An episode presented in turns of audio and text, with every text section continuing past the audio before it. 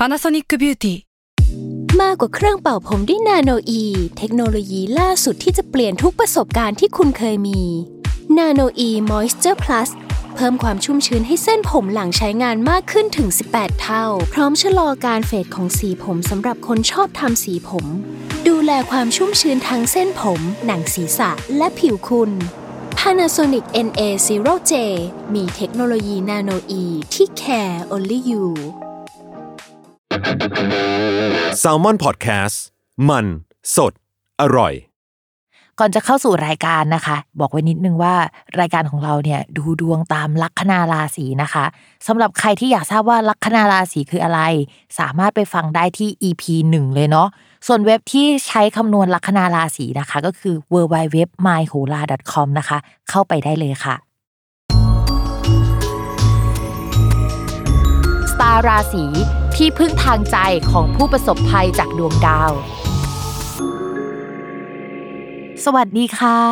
ยินดีต้อนรับเข้าสู่รายการสตาร์ราศีที่พึ่งทางใจของผู้ประสบภัยจากดวงดาวค่ะสำหรับสัปดาห์นี้นะคะ ก็เป็น EP ที่ 27 แล้วเนาะก็จะเป็นดวงของวันที่ 19ถึง25 เมษายน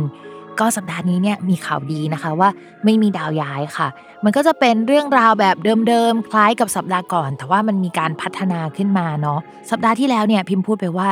สัปดาห์นี้เนี่ยจะมีวันพิเศษวันหนึ่งนะคะ ก็คือ วันที่ 21 เมษายน วันที่ 21 เมษายนเนี่ยจะเป็นเหมือนกับวันที่ตั้งดวงเมืองนะคะของประเทศก็คือเป็นวันเกิดของประเทศเรานะคะ ทีนี้เนี่ยเวลาเข้าสู่วันเกิดเนี่ยดวงของเราหรือว่าดวงของใครก็ตามเนี่ยก็จะเปลี่ยนไป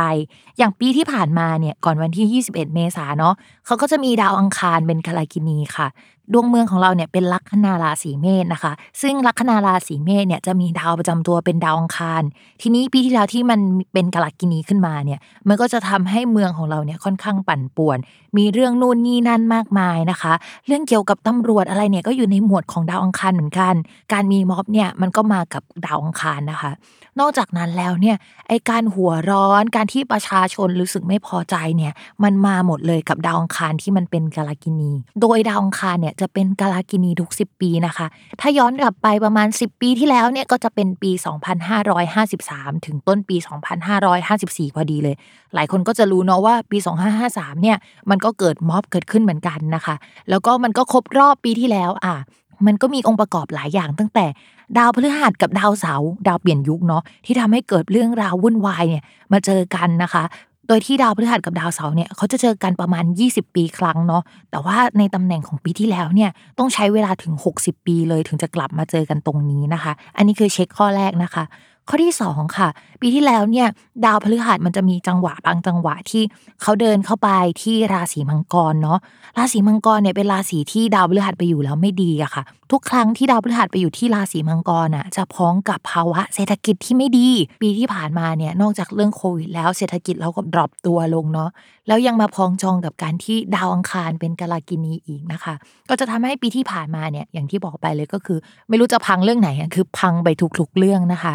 ทีนี้เนี่ยหลังจากวันที่ 21 เมษายนเป็นต้นไปเนี่ยความเป็นกาลกินีของดาวอังคารน่ะมันจะดรอปลงแล้ว เพราะว่าปีนี้เนี่ยจะเป็นปีที่ดาวพุธมาเป็นกาลกินี ทีนี้เราก็มาทบทวนกันว่าดาวพุธเขามีค่าเป็นอะไรบ้าง ดาวพุธเนี่ยเขาจะพูดถึงเรื่องการสื่อสารนะคะ การคมนาคม พวกทีวีเอ่ยรายการข่าวเอ่ยเนี่ยก็จะเป็นอยู่ในหมวดดาวพุธหมดเลยนะคะ ในแง่ของการเมืองเนี่ยดาวพุธก็จะแปลว่าคนหนุ่มสาวนะคะ นักศึกษาหรือว่าคนจบใหม่ คนรุ่นใหม่ไฟแรงอะก็จะเป็นดาวพุธได้เนาะสำหรับปีที่ดาวพุธเป็นกาลกินีเนี่ยก็จะทำให้คนที่ทำงานในหมวดดาวพุธนะคะ หรือว่าเป็นคนในหมวดดาวพุธเนี่ยเจอกับเรื่องไม่ดีสักเท่าไหร่นะคะ อย่างปีที่ผ่านมาเนี่ยเราก็จะได้ยินเรื่องเกี่ยวกับวงการข่าวเอ่ยหรือว่าทีวีเอ่ยที่มันมีการเปลี่ยนแปลงไปเยอะเนาะ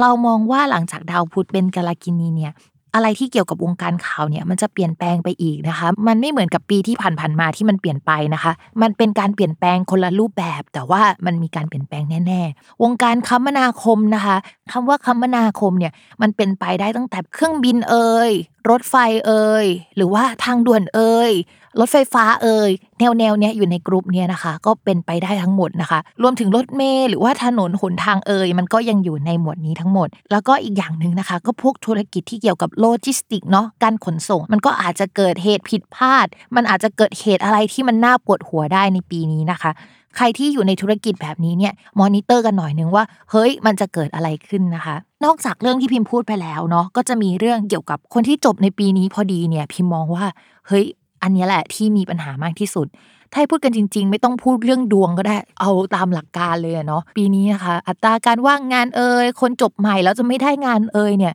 มันมีโอกาสเยอะอยู่แล้ว แล้วมันมาพ้องกับปีที่ดาวพุธมันเป็นกาลกินีอีก เพราะฉะนั้นเนี่ยใครที่จบในปีนี้เนาะอาจจะต้องอดทนฝ่าฟันอุปสรรคกันไปนิดนึงนะคะ ก็เป็นกำลังใจให้ทุกคนสำหรับปีที่ดาวพุธเป็นกาลกินีนะคะ ก็เป็นกำลังใจให้กันและกันนะคะ ก่อนที่เราจะเข้าสู่ราศีแรกนะคะ ย้ำกันอีกนิดนึงว่าคำว่าราศีของแม่หมอเนี่ยหมายถึงลัคนาราศีเนาะเวลาอ่านดวงอ่านตามลัคนาราศีนะคะ ไม่เหมือนกับราศีนะใครอยากทราบว่าลัคนาราศีคืออะไรเนี่ยก็ให้ไปฟังใน EP แรกกัน และสำหรับสัปดาห์นี้เนี่ยดวงเป็นยังไงก็มาฟังกันได้เลยค่ะ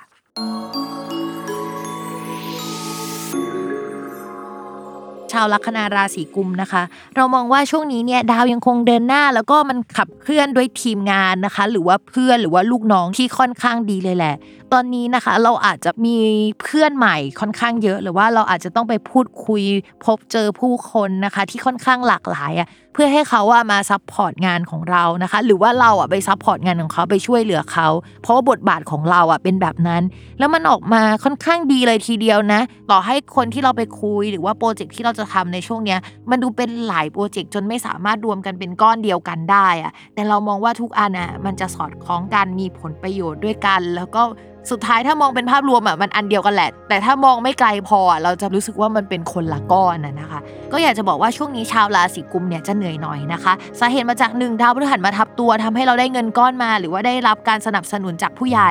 ทีนี้เนี่ยดาวพฤหัสมันแปลว่าการขยายแล้วก็เติบโตด้วย แต่ดาวประจำตัวของชาวราศีกุมอย่างราหูเนี่ยเขาได้ตำแหน่งที่เรียกว่านิด นิดเนี่ยเป็นตำแหน่งไม่ค่อยดีในทางโหราศาสตร์นะคะถ้าผู้ได้เห็นภาพก็คือถ้าเป็นระยะทางมันเหมือนเป็นจุดที่ไกลที่สุดอะพอมันไกลที่สุดมันก็จะทำให้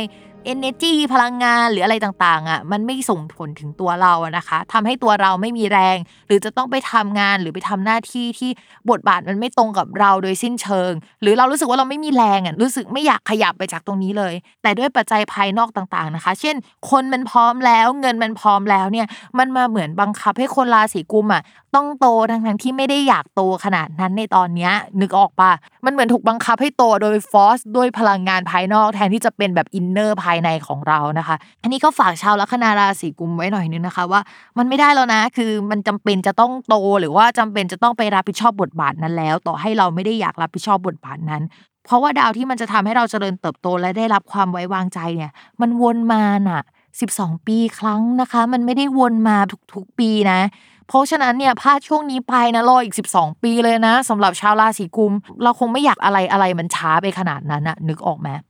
ต่อมาค่ะ เรื่องการเงินนะคะ ช่วงนี้เนี่ยมันโอเค เพราะว่ามันมีดาวพฤหัสมาทับ ก็จะมีเงินก้อนเข้ามาเยอะในช่วงนี้ได้นะคะมันก็ไม่มีจุดไหนที่เสียสักเท่าไหร่หรอก ยกเว้นว่าพื้นดวงของเราอะ มันไม่ดีนะคะ แล้วมันก็จะส่งผลให้มีรายจ่ายเฉพาะหน้าในช่วงเดือนนี้นะคะ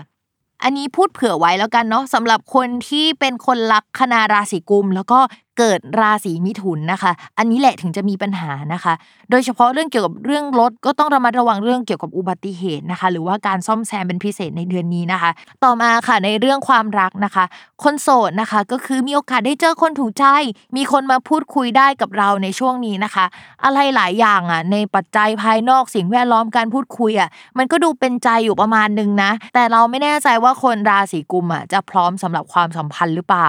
สาเหตุอะมันมาจาก สิ่งแวดล้อมอะมันดูเป็นใจแต่ดาวประจำตัวเนี่ยมันเหมือนวิ่งกันคนละจังหวะกับสิ่งแวดล้อมประมาณนึงอะค่ะ ก็แล้วแต่คนราศีกุมเลยเนาะว่าจะพิจารณาคนที่เข้ามายังไงในช่วงนี้นะคะแต่ถามว่าเชียร์ไหมก็ดาวของคนที่เข้ามา มันค่อนข้างโอเคเลยเราก็เชียร์แหละส่วนคนมีแฟนแล้วนะคะ ช่วงนี้ก็จะเสน่ห์แรงเป็นพิเศษเลย ก็อยากให้ระวังให้ดีนะคะ เพราะว่า เพื่อนใหม่อะเยอะมากสังคมใหม่ที่ค่อนข้างประทับใจเรา และเราอยู่ในจุดที่เขารู้สึกกับเราว่าเราพึ่งพาได้อะพูดคุยได้อะไรเงี้ยเขาจะเข้ามาประทับใจเราค่อนข้างเยอะนะคะ ต้องระวังสิ่งนี้ นอกจากนั้นนะคะ ช่วงนี้อย่าไปกวนคุณแฟนเยอะนะคะ เพราะว่าคุณแฟนเนี่ยจะหัวร้อนง่ายนะคะ อะไรนิดอะไรหน่อยเนี่ยไปแตะต้องไม่ได้เลยนะคะ คุณแฟนเขาจะเดือดเป็นพิเศษค่ะ สาเหตุเนี่ยมาจากดาวประจำตัวของคนรักของชาวราศีกุมเขาอยู่ในตำแหน่งที่มันค่อนข้างแข็งแรงที่สุดอะ มันก็ค่อนข้างทำให้เขาเนี่ยแสดงความเป็นตัวตนในมิติเนี้ยออกมาเป็นพิเศษนะคะ ซึ่งจริง ๆ แล้วพิมพ์อยากให้ชาวราศีกุมลองไปสังเกตชีวิตดูเนาะว่า